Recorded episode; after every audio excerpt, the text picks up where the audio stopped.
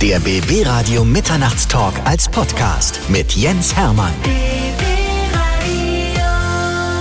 Bei mir ist Heinz Rudolf Kunze. Herzlich willkommen. Schönen guten Tag. Einer der besten deutschen Rocksänger und Musikpoeten, die wir haben. Aber er ist noch viel mehr. Er ist Schriftsteller, Liedermacher, Musicaltexter, Übersetzer, Dozent an diversen Hochschulen und äh, darüber hinaus noch ein sehr angenehmer Gesprächspartner. Das hört man aber gern. Man denkt immer, der Heinz Rudolf Kunze ist so ein ganz ernster, aber zwischendurch kommt bei dir immer, der blitzt immer so ein bisschen das Lächeln durch und man, man merkt, dass du dann doch an den Dingen, die, also an Interviews zum Beispiel, dann doch mehr Spaß hast, als man es auf Anhieb vermuten würde. Das ist doch so ein schmaler Grad zwischen Ernst und Humor. Ich glaube, John Cleese, der größte Comedian der Welt, ist ein zutiefst ernster Mensch. Und äh, das ist kein Widerspruch. Ich habe dich noch nie zum Beispiel richtig herzhaft ablachen sehen, solange ich dich schon kenne und, und sehe. Und das sind schon viele, viele Jahre. Ja, gut, aber äh, das war einfach den, den mangelnden Anlässen äh, geschuldet. Also ich gehe zum, zum Lachen nicht in den Keller. Und äh, wir versuchen immer äh, auf Tour oder im Studio oder wenn wir arbeiten, viel Spaß zu haben. Und den haben wir eigentlich auch. Äh, es kommt darauf an, dass man eben auch Mitarbeiter hat, ein Team hat, Musiker hat, die ja humoristisch ähnlich veranlagt sind und über die ähnlichen Dinge lachen können. Und da geht es bei uns schon manchmal durchaus äh, sehr äh, skurril zu. Naja, also ab und zu kommt das Lächeln zwischendurch durch. Ich glaube, man hört das auch zwischendurch. Ich möchte aber irgendwann, das ist so mein Wunsch für die nächsten zehn Jahre, irgendwann erlebe ich dich vielleicht nochmal in einer Situation, wo du so richtig herzhaft ablachst. Und ich hoffe, dass ich dann dabei sein kann. Vielleicht mal bei einem der schönen Konzerte, die du so regelmäßig gibst. Da hoffe ich eher, dass die Leute lachen. Also ich darf ja eigentlich keine Miene verziehen, damit der Witz besser rüberkommt. Äh, was ist denn das für ein äh, Texter, der ständig über seine eigenen Witze lacht? Das geht ja nicht. die Leute sollen lachen.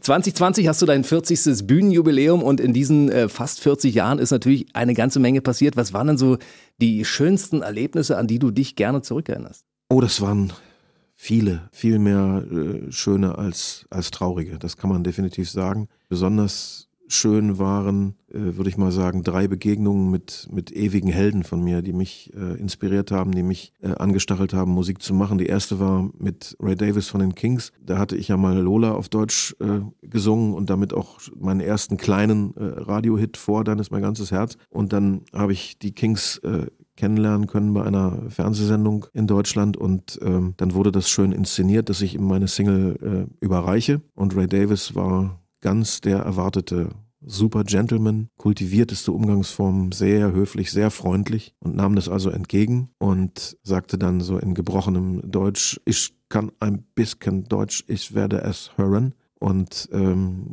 das war für mich also ein, ein Moment, wo mir der Atem wegblieb, so einen Helden zu erleben und dann auch noch erleben zu dürfen, dass der äh, noch netter ist und noch umgänglicher, als man ihn sich gewünscht äh, hat. Er war nicht nur nett und umgänglich, er war auch ungeheuer fair. Er hat damals einen Deal mit uns gemacht, sowas gibt's heute gar nicht mehr. Er hat nämlich akzeptiert, dass ich als Übersetzer von Lola eben auch die GEMA dafür bekomme. Mhm. Heute darfst du internationale Titel zwar übersetzen, aber die Manager in London und New York wollen das ganze Geld haben. Also du kriegst die schriftliche Anweisung, ja, sie dürfen, aber bitte die gesamte Kohle an uns. Nix kriegst du davon. Damals wurde fair zwischen Ray Davis und mir geteilt. Das, das ist, ist wirklich gentlemanlike. Die zweite große Begegnung war, ähm, es sind, es sitzen einige Götter in meinem Olymp, aber der Zeus für mich ist Pete Townsend und ähm, The Who. Dem bin ich äh, in München bei einer Fernsehsendung auch begegnet und auf dem Garderobengang waren die Kunze-Band, Townsend mit seinem Musical Iron Man und Depeche Mode. Mhm. Und da habe ich die äh, alle kennengelernt und dann hatte ich wirklich die Gelegenheit. Townsend stand einen Moment, äh, während die Sendung schon lief, ganz alleine, nachdenklich äh, im Flur und dann habe ich mir also ein Herz gefasst und bin zu meinem Obergott hin und habe gesagt, wissen Sie, ich möchte Ihnen mal kurz andeuten, dass Sie mein Leben entschieden haben, denn das erste Konzert meines Lebens war die Hu in Münster 1970. Da war ich 13 Jahre alt und seitdem stand fest, dass ich das auch werden will. Und er hat sehr schmunzelnd und äh, aufmerksam zugehört. Dann habe ich ihm sein Buch Horses Neck, was er geschrieben hat, gegeben, damit er mir das signiert. Äh, ich wollte ihn nicht langweilen mit einem ganzen Arm voller Hu-Platten, die ich hätte mitbringen können. Und dann schrieb er da rein, For Heinz with Love. Und dann war ich vor ihm in der Sendung dran und ich hatte ihm eben klar gemacht, Sie sind der Auslöser für mein Musikmachen. Und dann wurde ich gerufen zur Bühne und dann lächelte er wie ein Papst und legte mir die Hand auf die rechte Schulter und sagte, And now go out, son, and do it. Ja, das war seitdem. Das ist wie ein Ritterschlag. Seitdem nenne ich mich selber Sankt Heinz. Und dann kommt noch der dritte. Der dritte war dann die ausführlichste Begegnung, die ich hatte, die intensivste mit Neil Young. Ich bin ja auch in der Vergangenheit häufig Hobbyjournalist gewesen und für Zeitungen und Radio tätig hm. gewesen. Und der Musikexpress hat mich äh, 94 äh, beauftragt, Neil Young zu interviewen zu seinem damaligen Album Harvest Moon. Und da hatte ich eine Stunde mit ihm alleine im Atlantic Hotel in Hamburg. Und das Großartige daran war, es war nur eine halbe Stunde vorgesehen. Dann kam seine Pressedame und sagte, Neil, wir müssen weiter. Und er granzte sie an, hang on, we need another 30 minutes. Und schmiss sie raus. Und Super. das war natürlich mega geil. Und ich hatte zwei Wochen vorher als Neil Young äh, Hyperfan nichts anderes getan, als mich vorbereitet, alle Bücher gelesen, alle Artikel, alle Platten nochmal gehört. Ich hatte irgendwie 60 Fragen aufgeschrieben. Als ungeübter Frager nimmt man sich ja immer viel zu viele Fragen mhm. vor. Mhm und hört dem Interviewgast nicht zu und versucht also das durchzupeitschen. Aber ich, mir wurde gleich klar, das kannst du vergessen. Also du kommst vielleicht durch die ersten zehn, wenn du Glück hast, weil der Mann einfach sehr viel zu erzählen hatte. Und das Schönste war natürlich, das Eis zu brechen. Also ich habe äh, gesagt, man liest immer wieder über sie und hört, sie fressen Journalisten am liebsten auf und sie hassen Journalisten. Wie kommt das? Ist dieser Ruf begründet? Und dann lächelte er und sagte, pass mal auf, du bist doch selber Musiker hat man mir doch erzählt. Und wenn sie dich zum hundertsten Mal fragen, äh, was ist deine Lieblingsfarbe, dann kann es doch schon mal sein, dass man gereizt wird, oder? Habe ich absolut nachvollziehen können. Und dann konnte ich ihm Fragen stellen aus seiner Zeit vor Buffalo Springfield, also als er noch Folk gemacht hat in Kanada, also Anfang der 60er Jahre mit seiner Band The Squires und so. Und da sagt er, das ist doch mal eine schöne Frage. Das habe ich wirklich lange nicht mehr gehört. Ich kann ihm nur leider sagen, ich kann es nicht mehr beantworten. Ich war damals ständig so bekifft, ich weiß nichts mehr. Total ehrlich.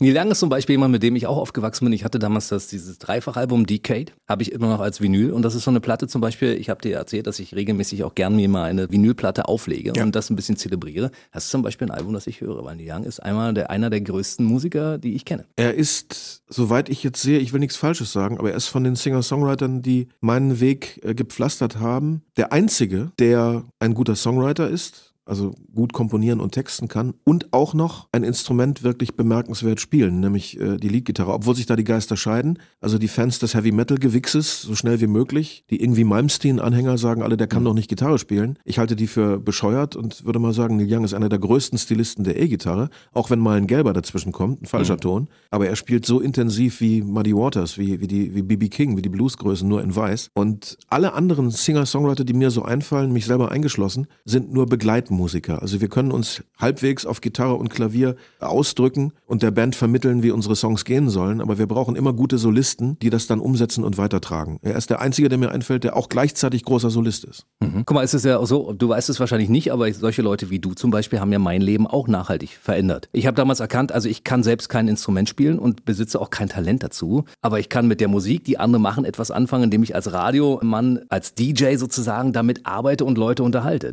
Da warst du auch ein wichtiger Punkt dabei, weil in der Zeit, in der ich damit aufgewachsen bin mit der Musik, hast du deine Hits rausgebracht, zum Beispiel in den 80ern. Ja, das ist doch schön. Habe ich doch irgendwas richtig gemacht. Absolut. Du hast eine Karriere beim Radio gehabt, du hast ja verschiedene Formate moderiert. Mittlerweile hast du dich aus dem Radiomarkt aber zurückgezogen, weil dich das wahrscheinlich sehr abnervt. Das naja, Karriere würde ich nicht sagen. Ich habe äh, mehrere Sendungen. Immer wieder äh, bei verschiedenen Sendern eben befreundete Journalisten gehabt, die mich dann mal aufgerufen haben, als Querdenker oder Quereinsteiger äh, mal einen Beitrag zu machen. Das blieb immer, äh, wenn du so willst, Hobby. Das war nie ein wirklicher Beruf. Aber es hat viel Spaß gemacht und ich erinnere mich daran, ich habe eine, eine siebenteilige Hörspielreihe über David Bowie gemacht, wo dann die Radiolegenden Klaus Wellershaus, Peter Urban und Michael Naurer von der Jazzabteilung, wir zu viert haben das in, in verteilten Rollen gelesen mhm. und das war also legendär und hat unheimlich viel Spaß gemacht. In letzter Zeit hat sich das Radio auch stark verändert, wie die ganze Welt. Und ich habe auch das Gefühl, es gibt weniger Raum für solche Beiträge. Ich würde sowas wahrscheinlich immer noch machen, aber ich werde schlicht und einfach nicht mehr gefragt. Siehst du, bei uns wirst du regelmäßig angefragt, denn wir haben ja diesen Mitternachtstalk bei uns, wo immer vier verschiedene Persönlichkeiten pro Nacht zu Wort kommen. Ja, da bin ich aber hellfroh. Und das ist auch schön, ne? weil viele Leute, die hierher kommen, sagen, Mensch, wir können jetzt mal eine Viertelstunde über uns erzählen. Wir haben doch viel zu erzählen, aber es gibt uns keiner einen Raum dafür. Bei uns bekommst du den. Na, das ist doch wunderbar. Und du weißt ja wahrscheinlich auch, dass du eine sehr angenehme Stimme hast. Also es fing mit dem Sprechen sogar bei mir an. Der erste Preis, den ich in meinem Leben bekommen habe als Schüler, ich war niedersächsischer Meister im äh, Vorlesewettbewerb des deutschen Buchhandels. Das war die erste äh, Plakette, die ich mir anheften konnte. Also vorlesen kann ich ganz gut, das stimmt. Das heißt, wenn man dich heutzutage noch anfragt, für äh, Hörspielproduktion und so, stehst du auch nach wie vor zur Verfügung? Jederzeit oder wenn ihr Nachrichtensprecher braucht, also Just call me. Bei der Nachrichtenlage im Augenblick, da kann ich mir schon vorstellen, wie die Nachrichten bei dir klingen würden. Ah, oh, oh, wenn ich sie noch würzen dürfte, oh, das wäre natürlich super interessant. ja, wir müssen also als Radiosender auch relativ neutral bleiben bei dem und ich glaube, das wäre bei dir zum Beispiel, glaube ich, nicht möglich, weil du möchtest auch allen Leuten sagen, wie du darüber denkst. Ja, und die Leute freuen sich schon, wenn zumindest in den Sprechtexten eben auch mal konkrete äh, Namen fallen und ich habe ja das Gefühl, dass die Leute, die zu mir kommen, natürlich auch ähnlich denken wie ich. Man predigt ja immer irgendwie zu den Überzeugten. Hm. Man erreicht erreicht ja nicht die politische Gegenseite, die kommen ja gar nicht. Man könnte auch sagen, Gott sei Dank. Aber ähm, es ist schon so, wenn ich da so eine Bemerkung mache wie, seitdem wir den Vollidioten Trump haben, wissen wir erst, was wir an dem Trottel Bush hatten dann sind die Leute schon sehr erleichtert, dass ich auch so denke wie sie. Das stimmt. Und wer regelmäßig zu Konzerten von dir geht, weiß, dass zwischendurch zwischen den Songs immer auch äh, diese aktuell politischen Dinge immer auftauchen. Ja. Lass uns mal kurz noch das Thema äh, zu den Kindern bringen, weil du hast ja schon seit einigen Jahren ähm, mit Quentin Qualle eine Figur geschaffen, die äh, ich persönlich sehr schön finde. Da gab es auch schon mehrere Bücher. Drei Bücher und äh, drei Hörspiele gibt es, ja. Äh, Im Moment stockt es ein wenig, weil jetzt muss der nächste äh, Karrieresprung passieren. Ähm, wir sind dabei, ein Konzept zu entwickeln für Kika als als Trickfilm. Und davon hängt es ab, wohl oder wehe, äh, ob der Buchverlag weitermacht. Die haben nur Interesse, wenn das diese neue Ebene erklimmt und äh, dadurch eine größere Aufmerksamkeit hergestellt wird. Wir hoffen sehr, dass es klappt, denn der Jens Carstens, mein Trommler und ich kümmern uns um die Texte und unsere Zeichnerin Julia Ginsbach ist eine der berühmtesten, profiliertesten äh, Kinderbuchzeichnerinnen in Deutschland und macht das wundervoll. Also ich war als Kind immer großer Fan der Mackie-Bücher, die waren immer so herrlich illustriert im Westen. Mhm. Und Julia macht das genauso gut und ich hoffe sehr, dass das weitergeht, denn das ist ein, ein schönes, ganz anderes Arbeiten für kleine Kinder. Die Zielgruppe ist ja wirklich äh, Vorschulalter und die ersten zwei, drei Schuljahre. Mhm.